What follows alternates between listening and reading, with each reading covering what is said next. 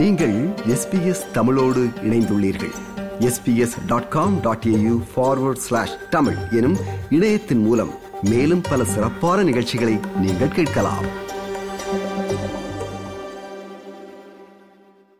இந்தியாவில் கடந்த இரண்டு தினங்களாக சர்வதேச செய்தி ஊடகமான பிபிசியின் அலுவலகங்களில் இந்திய வருமான வரித்துறை அதிகாரிகள் அதிரடி சோதனைகளை மேற்கொண்டு வருவது பெரும் பரபரப்பை ஏற்படுத்தியுள்ளது.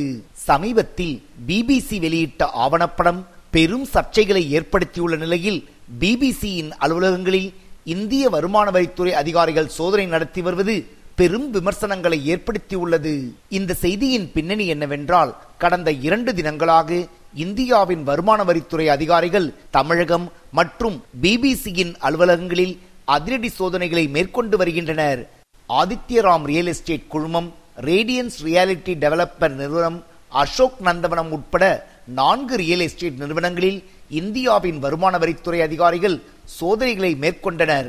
அதேபோல் புதுடெல்லி மற்றும் மும்பையில் உள்ள சர்வதேச செய்தி ஊடகமான பிபிசி அலுவலகங்களிலும் வருமான வரித்துறையினர் திடீர் சோதனைகளை மேற்கொண்டனர்.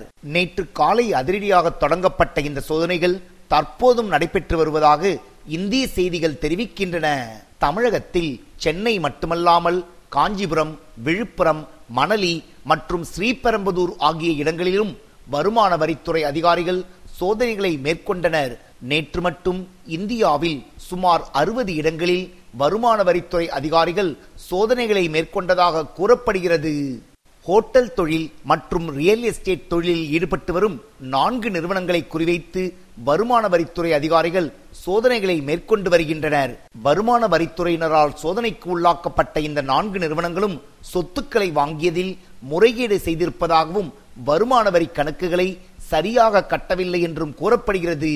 இந்தியாவில் வருமான வரித்துறையினரின் சோதனை வழக்கமான ஒன்றாக இருந்தாலும் இந்த முறை இந்த சோதனைகள் பெரும் பரபரப்பை ஏற்படுத்தியுள்ளது.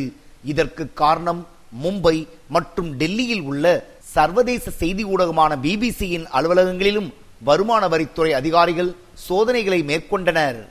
பிபிசி நிறுவனம் இந்தியாவில் ஆங்கிலம் ஹிந்தி மற்றும் தமிழ் உட்பட பல்வேறு மொழிகளில் செய்திகளை வெளியிட்டு வருகிறது. இந்திய தலைநகர் டெல்லி மற்றும் மும்பை ஆகிய இரு நகரங்களில் பிபிசி தனது அலுவலகங்களை அமைத்துள்ளது.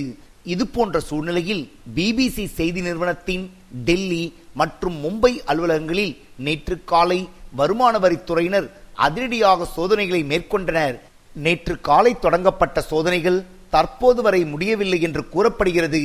கடந்த இருபது மணி நேரத்திற்கு மேலாக வருமான வரித்துறையை சேர்ந்த அதிகாரிகள் பிபிசியின் டெல்லி மற்றும் மும்பை நகரங்களில் சோதனைகளை மேற்கொண்டு வருகின்றனர். பிபிசி அலுவலகத்தில் உள்ள லேப்டாப்கள் ஆவணங்கள் ஊழியர்களின் கைபேசிகள் ஆகியவற்றை வருமான வரித்துறை அதிகாரிகள் ஆய்வு செய்து வருவதாக கூறப்படுகிறது. இதே நேரம் பிபிசி செய்தி நிறுவனத்தின் அலுவலகங்களில் வருமான வரித்துறையினர் சோதனை நடத்தி வருவதற்கு இந்தியாவை சேர்ந்த எதிர்க்கட்சிகள் தங்கள் கடுமையான கண்டனங்களை தெரிவித்துள்ளன.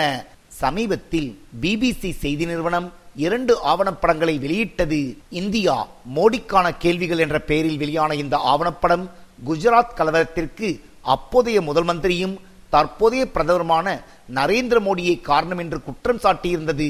அதேபோல் இந்தியா மோடிக்கான கேள்விகள் என்ற இரண்டாவது ஆவணப்படத்தில் காஷ்மீர் சிறப்பு அந்தஸ்து ரத்து குடியுரிமை திருத்தச் சட்ட போராட்டம் டெல்லி வன்முறை உள்ளிட்ட பல்வேறு விவகாரங்களில் மத்தியில் ஆளும் பாஜக அரசு மீது நேரடியாகவும் மறைமுகமாகவும் பிபிசி கருத்து வெளியிட்டிருந்தது. இதற்கு பதிலடியாக பிபிசியின் ஆவணப்படங்களுக்கு மத்தியில் ஆளும் பாஜக அரசு தடை விதித்தது.